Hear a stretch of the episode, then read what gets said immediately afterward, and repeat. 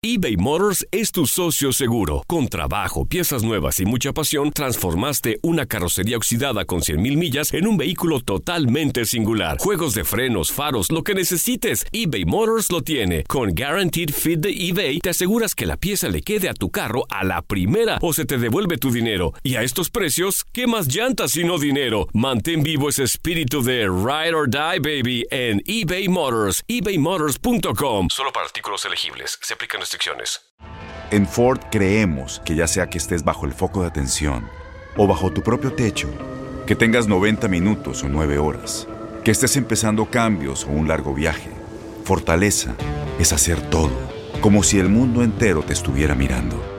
Presentamos la nueva Ford F150 2024. Fuerza así de inteligente solo puede ser F150. Construida con orgullo Ford. Fuerza Ford.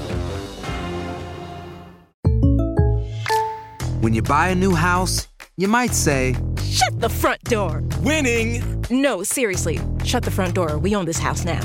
but you actually need to say, Like a good neighbor, State Farm is there. That's right. The local State Farm agent is there to help you choose the coverage you need. Welcome to my crib. no one says that anymore, but I don't care.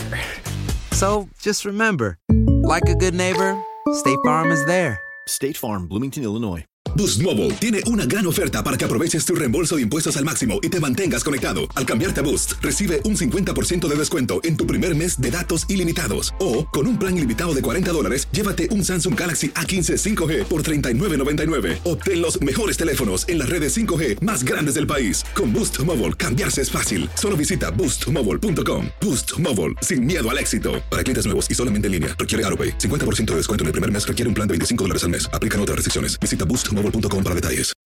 El siguiente podcast es una presentación exclusiva de Euforia On Demand. Bueno, tenemos que empezar obligatoriamente con lo que sucedió ayer en la sala de la jueza Laura Swain eh, del Tribunal eh, Federal, que es la jueza que, como ya hemos dicho tantas veces aquí, está a cargo del proceso de reestructuración de la deuda de Puerto Rico bajo el capítulo 3 de la ley promesa y que ayer se trasladó a la- al edificio federal en San Juan para ver y escuchar argumentos sobre el acuerdo que dividirá permanentemente los recaudos del impuesto sobre el IBU entre la Corporación del Fondo del Interés Apremiante, COFINA, y el gobierno de Puerto Rico y que involucra o incluye una reestructuración de la deuda total por concepto de ese instrumento de bonos que se emitió eh, a partir del 2006 en adelante en Puerto Rico y que todo el mundo pues conoce como COFINA. Eh, esa fue una vista en la que la jueza evidentemente que tiene un récord de mucho apego a la letra de la ley, de no salirse de lo que le permiten los diseños de los procesos de ley, que ha sido constantemente eh, bien estricta en no exceder el poder que le da el tribunal dentro de la ley promesa. Esta no es una juez liberal. Mucha gente pensó que como era una jueza de Nueva York, que como es una juez de, eh, negra, pues que eso le hacía una, interpreta, una, una juez que interpreta liberalmente el derecho. Jueces que interpretan liberalmente el derecho son los que, además de lo que dice la ley, saben el poder absoluto que tienen de decidir eh, y reinterpretan de una manera amplia la letra de la ley para acomodar otros posibles arreglos. En este caso se trata de una jueza que no es así, o por lo menos no ha demostrado serlo así en los procesos que hasta ahora se han dado en promesa. Y allí pues eh, acudieron no solamente los abogados de la Junta de Supervisión Fiscal, sino también los abogados de los bonistas, tanto bonistas eh, subordinados como bonistas preferentes, que son los que cobran no importa cómo, los subordinados pues son los que van a salir aquí por la parte estrecha del acuerdo, eh, que según lo que el tribunal escuchó de las partes que podían hacer el acuerdo, es decir, de las partes que mediante los términos del instrumento de deuda tenían que llegar a algún tipo de arreglo para ir ante el tribunal, no hay básicamente ninguna diferencia, excepto que, vuelvo y repito, los bonistas subordinados, algunos que se han quedado fuera de la mesa, o que van a haber recortado su pago mucho más que los que, que los bonistas asegurados, pues obviamente eh, salieron eh, a, a, oponerse y están hoy mismo allí oponiéndose porque la vista continúa en el día de hoy. Pero en realidad los abogados de los implicados en el acuerdo le plantearon al tribunal de parte y parte que aunque el acuerdo puede que no sea el mejor, porque aquí se ha dicho ya que es un acuerdo que hipoteca a largo plazo la solvencia del gobierno de Puerto Rico y que eventualmente en la medida en que los pagos van aumentando en intereses en la, eh, al paso del tiempo, eso va a agravar eh, excesivamente las posibilidades eh, de, de utilizar recursos de gobiernos en el futuro pues actualmente se va a modificarse 17 mil y pico de millones de dólares que se recortarían del principal. Eh, claro está, después se emiten otros instrumentos nuevos y demás, que es donde está escondida la trampa de lo que nos va a costar.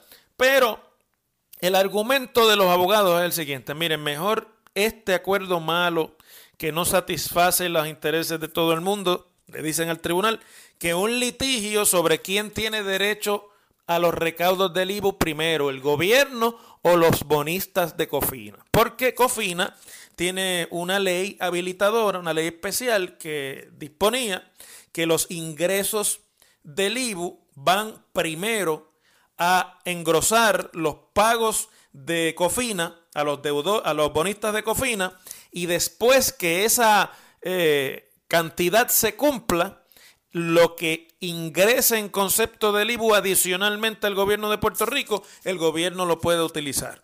Pero mientras no se cumpla la cuota de COFINA, el gobierno no puede disponer de esos fondos. Eso es lo que dice la ley de COFINA y esa es la realidad. Entonces, lo, lo, que están diciendo los abogados de la Junta, de los acreedores y del gobierno es, mire, este acuerdo es malo, pero si nosotros nos vamos a litigar esto para determinar en un tribunal quién tiene derecho a esos chavos de verdad, va a ser más largo y más costoso el litigio. Y es el argumento que tantas veces triunfa en los tribunales de el mal de menor costo, el menos mal posible. Eso es lo que, mire, los abogados son expertos planteándole a los tribunales este tipo de argumentos. Es verdad que no es lo mejor, pero esto es mejor que perder el dinero en litigio. Y hasta cierto punto tienen razón. La jueza pareció comenzar diciendo que por ahí es que ella va. Pero decidió, como nosotros habíamos comentado aquí ayer, escuchar a opositores al acuerdo, principalmente a ciudadanos, gente que se opone por el impacto que esto va a tener en las finanzas gubernamentales a largo plazo y que elimina la posibilidad de que algunos eh, gastos esenciales del gobierno se puedan atender. Sobre todo porque eh, aquí lo que preocupa realmente es que la capacidad del gobierno para recortar gastos de acuerdo al procedimiento diseñado por Cofina es prácticamente nula. No ha sucedido eso en los últimos año y medio. Por eso es que hemos hablado aquí del fracaso de la Junta, porque la parte de la Junta que corresponde a su capacidad de limitar los gastos del gobierno, esa es la parte que nos ha dado. Y si eso no se logra y el gasto es el mismo y hay que empezar a pagar deuda, pues aquí hay un dinero que aunque parece que se va a liberar ahora, no va a estar disponible en el futuro. Y yo sé que es muy técnico todo esto y, y, confuso, pero lo tenemos que discutir, porque mire, aquí básicamente de lo que se trata es lo siguiente. La gente que le prestó al gobierno de Puerto Rico se pusieron de acuerdo en, en, el instrumento de COFINA, o sea que le prestaron dinero a través de los bonos COFINA a Puerto Rico, se pusieron de acuerdo en su inmensa mayoría para decir, mire, nosotros sabemos que ustedes tienen problemas, estamos dispuestos a hacer estas concesiones ahora a cambio de estos otros beneficios en el futuro y nosotros recuperar la mayor parte de la inversión. La gente que no está dentro del acuerdo o que están en la parte estrecha del embudo a los que le van a recortar la mayor cantidad de lo que prestó, esos dicen que el acuerdo los, le confisca a ellos el dinero que prestaron al gobierno y otros dicen que no prestaron, sino que son las víctimas colaterales yo soy una retirada, yo soy una madre soltera, yo soy un ciudadano de mayor edad y por culpa de este acuerdo el gobierno de Puerto Rico va a tener en el futuro menos recursos para atender mis necesidades. Y de eso es que se trata. Y la jueza escuchó a todo el mundo y hoy va a seguir escuchando a todo el mundo, pero eventualmente va a decidir cuál, eh, si ella le da su aval o no a este acuerdo que es para lo que es la Junta, la, la vista. Y yo pues me inclino a pensar que la suerte está echada en ese particular. Un revés grande lo sufrió la Unión de Empleados de la Industria Eléctrica y Riego, la UTIER, la Unión de Trabajadores, porque eh, la, intentaron presentarse ante el tribunal con unos argumentos, con un estudio económico y demás, y la jueza determinó que no tienen standing, que no tienen legitimidad activa, porque no son parte del litigio para presentar ningún tipo de testimonio ni de evidencia. Yo simplemente escucha sus argumentos, pero sus argumentos no son parte del litigio. Eso es una mala noticia. En cuanto a los demás, pues los escuchó. Básicamente eh, la objeción es que el acuerdo confisca dinero que no va a estar disponible para gastar el gobierno de Puerto Rico en los beneficios a los empleados públicos y otras necesidades de otros sectores de la población. Eh, pero me llamó la atención eh, algo que se recoge en el artículo que hoy escribe la periodista Joan Isabel González relatando la vista de ayer.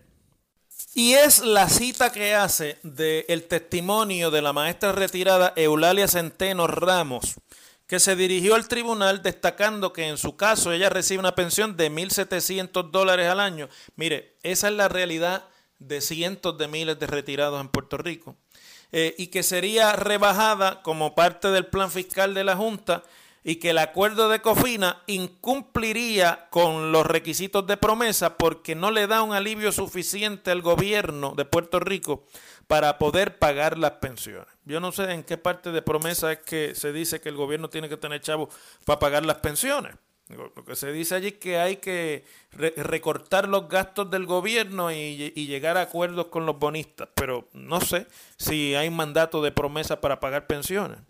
Y no es que yo no simpatice con el argumento de la maestra, yo creo que esa es la triste realidad de muchos que ya están retirados y de otros que van camino a retirarse y que no va a haber recursos para poder pagar las promesas que el gobierno le hizo de planes de retiro en el pasado.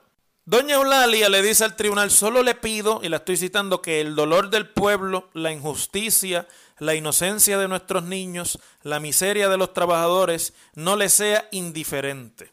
Y obviamente pues esto es un intento de irse por el lado no de la letra y el espíritu de la ley, sino del lado humano de la jueza, a ver si la jueza que debe entender perfectamente el impacto que como ya se ha analizado por múltiples expertos es adverso colateralmente para gente que ni compraron bonos ni decidieron hacer esas emisiones, ¿verdad? Eh, pues eh, se conduele y llega a una decisión de que esto se vuelva a negociar nuevamente. Y doña Eulalia le dijo al tribunal que su pensión mensual, o sea, los 1.700 eh, dólares que ella recibe mensualmente, equivale a los honorarios de los abogados de la Junta de Supervisión Fiscal o del gobierno que, eh, que cobran por una hora o por un par de horas de trabajo. Así que lo que ella se gana en un mes lo iban a cobrar los abogados allí a favor del acuerdo en cuestión de par de horas. Y eso tiene toda la razón doña Eulalia, así es que se bate el cobre. Y esa expresión me trae a mí la reflexión que yo quería hacer en este primer comentario, que no es un comentario técnico, ni es un comentario sobre el concepto de si la jueza va a ser o yo ponerme aquí a predecir, eso pues ya lo sabremos, si no hoy en los próximos días. Pero aquí el asunto es el siguiente, es que a usted que me está escuchando en su casa y a mí nos interesa. Estas emisiones de bonos de Cofina, primero que Cofina le guste o no que uno lo diga, es un embeleco que se creó en el principio de este siglo para darle la vuelta al límite de endeudamiento constitucional que tiene Puerto Rico y poder seguir cogiendo más chavos prestados para poder buscar dinero para hacer cosas que no se podían hacer con el dinero que, tiene, que tenía Puerto Rico o con el dinero que estaba disponible.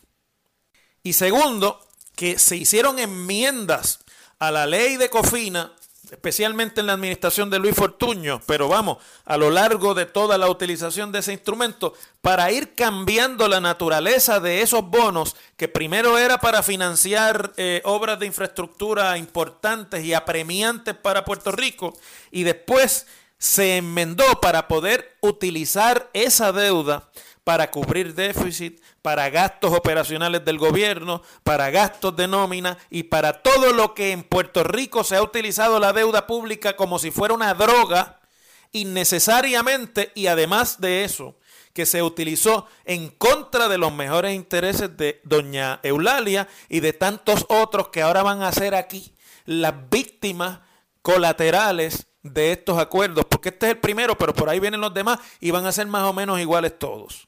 Y a riesgo de que usted me diga que yo me fui para la, para la estratosfera, para el espacio sideral en el análisis de hoy, les propongo esa reflexión. Porque esos gobiernos hacían eso sin la autorización directa del pueblo, pero con una autorización implícita del pueblo, que cuatrienio tras cuatrienio le compraba las promesas irreales de beneficios, de obra pública, de un montón de otras promesas que eran absurdas y que en este país llevaban a partidos políticos a ganar elecciones con el voto mayoritario o de la inmensa, de la mayoría de los que depositaban su voto en cada elección. Y por eso es que les traigo esta reflexión, porque aunque ahora da coraje y aunque ahora da mucha pena lo que nos van a hacer, porque nos lo van a hacer, y aunque ahora le pidamos clemencia a la jueza Swain, y le pidamos cacao, la realidad es que no, aquí hay un interés, que es que los bonistas recuperen su deuda. Eso nos guste o no, es la realidad. Por eso había que tener la valentía cuando se era eh, gobierno de oponerse a ese vicio de seguir cogiendo prestado y casi nadie la tenía de los legisladores que autorizaban al Ejecutivo a seguir cogiendo deuda porque era una cuestión de promesa. Yo recuerdo que nos decían en una ocasión a los legisladores, esto lo necesitamos hacer para que ustedes tengan chavitos para las elecciones, para, para proponer obra para las elecciones y puedan ir ante los electores y podamos ganar las elecciones. Así era como se hablaba. Y así era como se hablaba en tantos cuatrenios. Y los electores, adictos también a esas promesas que venían y se podían hacer como resultado de la adicción del gobierno a coger prestados, caían. Y caían y le prestaban su voto y de esa manera se convertían en responsables de esta dura y cruda realidad que ahora estamos viviendo. Yo sé que no cae bien decirlo, yo sé que no gusta, pero esa es la realidad. Vamos a poner oído en tierra de lo que nos va a pasar y por lo menos aprendamos de esta experiencia para no seguir cayendo elección tras elección en las promesas falsas y en los pajaritos preñados que le vendan al electorado y que luego se convierten en dolores de cabeza para dos y tres generaciones en el futuro. Porque esta gente no está por nosotros, esta gente está por sus chavos, por los de los bonistas y por los, de que, los que hacían chavos, incluyendo después que salían de los puestos del gobierno y se iban a trabajar para las mismas casas a las que le habían comprado y le habían colocado deuda de Puerto Rico. Las cosas como son. En WKAQ se abre el aula del profesor Ángel Rosa. Conoce de primera mano cómo se bate el cobre en la política. Las cosas como son. Profesor Ángel Rosa en WKAQ. Descansa cómodamente para que disfrutes de las mejores fiestas. Consigue el matres de tus sueños en la gran venta especial del Flash Sale solo por 5 días en Global Matres. Compra el matres Quiet Rest tamaño Twin desde 199 dólares o el matres Body Comfort ortopédico tamaño Twin desde 299 dólares, ambos con garantía de manufactura incluida. Además, ahora financiamiento disponible hasta 48 meses sin intereses o puedes comprar hasta 3 mil dólares sin verificación de crédito. Oferta es válida en sus 16 tiendas en todo Puerto Rico y en las 4 tiendas en el estado de la Florida, abiertas todas de lunes a domingo de 9 de la mañana a 5 y 30 de la tarde y los sábados de 9 de la mañana a 6 de la tarde. O más información en globalmatres.com o en el teléfono 837 9000 837 9000. Restricciones aplican más detalles en las tiendas. Global. Bueno, la prensa de hoy nos informa del retiro o del anuncio de retiro de dos alcaldes adicionales. Ya se retiró el alcalde, el ex alcalde de Peñuelas hoy día, Walter Torres, y ahora anuncian que lo harán antes de que concluya su cuatrienio los alcaldes de Barranquita, Francisco Paco López, que ya se venía, ya se sabía que Paco López había dicho que no, que no iba a continuar y que su plan era irse antes de que concluya el cuatrienio, y el alcalde de Lares, Roberto Pagán Centeno. En ambos casos, pues dicen los alcaldes que se van, pues porque ya han cumplido su cometido, porque tienen obviamente eh, otras actividades en sus miras eh, de vida o profesionales. Algunos de ellos se van para el retiro, otros se van a, a la cátedra, etcétera. Pero uno más o menos intuye que no son buenos tiempos para ser alcalde en Puerto Rico, porque el financiamiento de los gobiernos municipales es cada vez más difícil. Los recursos con los que los gobiernos municipales eran antes asistidos por el gobierno central o los recursos de recaudo del gobierno que antes eran trans, eh, o que la ley dice que se deben transferir a los municipios, pues cada vez son más problemáticos y en el plan fiscal de la Junta de Supervisión Fiscal se recorta mucho de lo que era el subsidio indirecto o directo del gobierno central a los municipios y ciertamente la prestación de servicios a nivel municipal y la realización de obra pública en los municipios a base de la emisión de deuda pública a través del banco gubernamental es hoy día una opción prácticamente inexistente.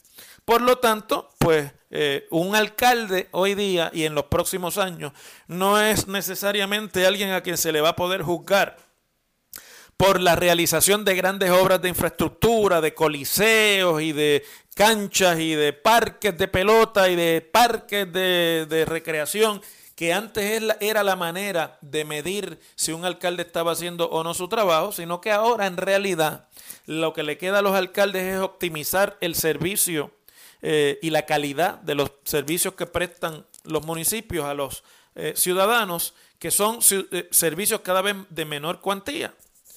Y obviamente hay municipios pues que no se verán tan afectados porque tienen fuentes independientes de ingresos, porque tienen buen comercio, porque tienen patentes importantes, porque están ubicados en lugares estratégicos, como es el municipio de San Juan. Aún así, han visto reducidos sus ingresos eh, y no se advierte en el futuro cercano ninguna, ningún mecanismo para darle eh, mayor poder ni para añadirle recursos adicionales a los municipios, que son recursos que no cuenta tampoco el gobierno central o con los que no va a contar.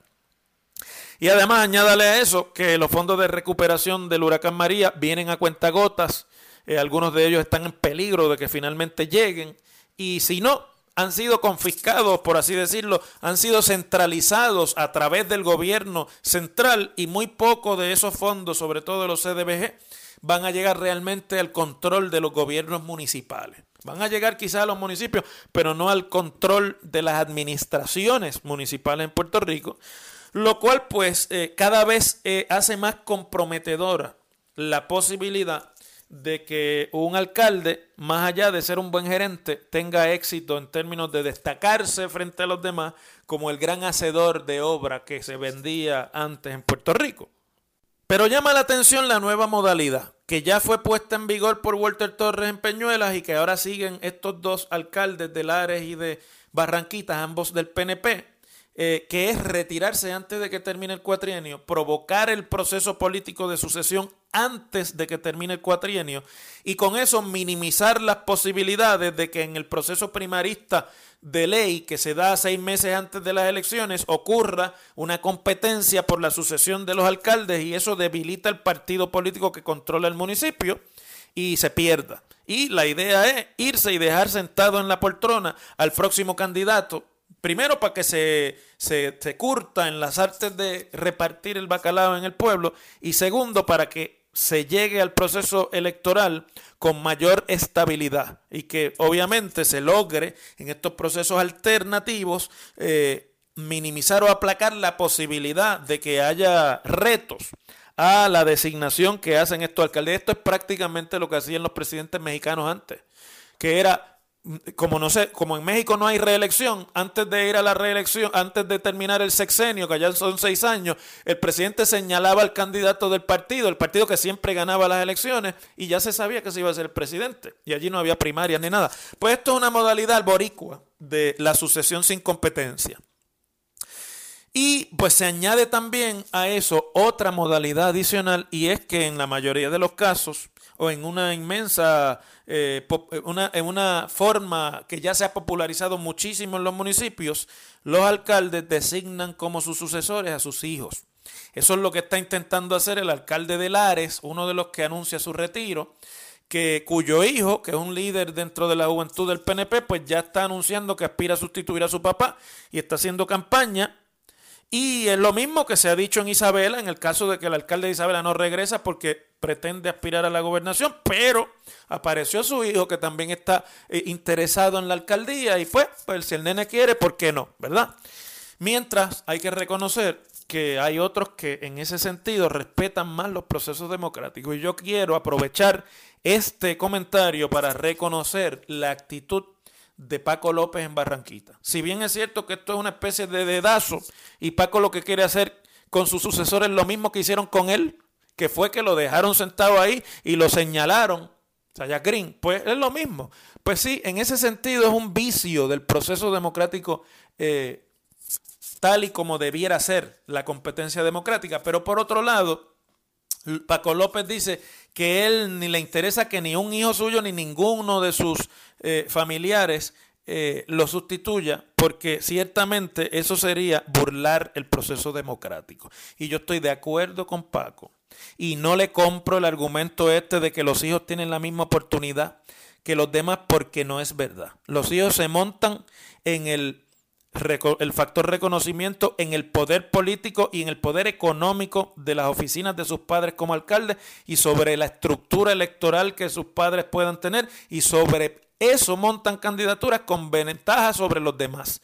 Y no es otra cosa que una modalidad un poco más enmascarada de la sucesión monárquica que se pretende instaurar en muchos municipios. Debieran coger el ejemplo del alcalde Paco López en Barranquita, del PNP, que aunque se va, no pretende dejar a nadie de su familia sentado en la poltrona, que es lo mismo que no irse. Las cosas como son. El pasado podcast fue una presentación exclusiva de Euphoria On Demand. Para escuchar otros episodios de este y otros podcasts, visítanos en euphoriaondemand.com. Aloha mamá. Sorry por responder hasta ahora. Estuve toda la tarde con mi unidad arreglando un helicóptero Black Hawk. Hawái es increíble. Luego te cuento más. Te quiero. Be All You Can Be, visitando goarmy.com diagonal español.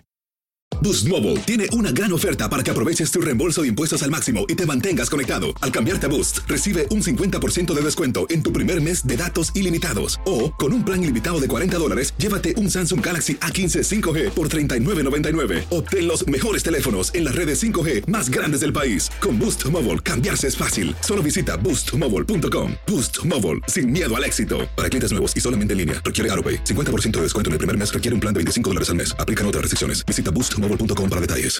Este abril te invitamos a nuestra feria virtual Univisión Contigo rumbo a la universidad. Conéctate virtualmente con representantes de colegios y universidades en la costa este, desde Nueva York a Florida. Aprende sobre ayuda financiera, becas y otros recursos para continuar tu educación. Regístrate para asistir y para la oportunidad de ganar una tableta. Te esperamos en Univisión Contigo rumbo a la universidad del 3 al 9 de abril. Regístrate ya en univision.com diagonal universidad. Encantaría tener 100 dólares extra en tu bolsillo? Haz que un experto bilingüe de TurboTax declare tus impuestos para el 31 de marzo y obtén 100 dólares de vuelta al instante. Porque no importa cuáles hayan sido tus logros del año pasado, TurboTax hace que cuenten. Obtén 100 dólares de vuelta y tus impuestos con 100% de precisión, solo con Intuit TurboTax. Debes declarar para el 31 de marzo. Crédito solo aplicable al costo de la presentación federal con TurboTax Full Service. Oferta sujeta a cambios o cancelación en cualquier momento.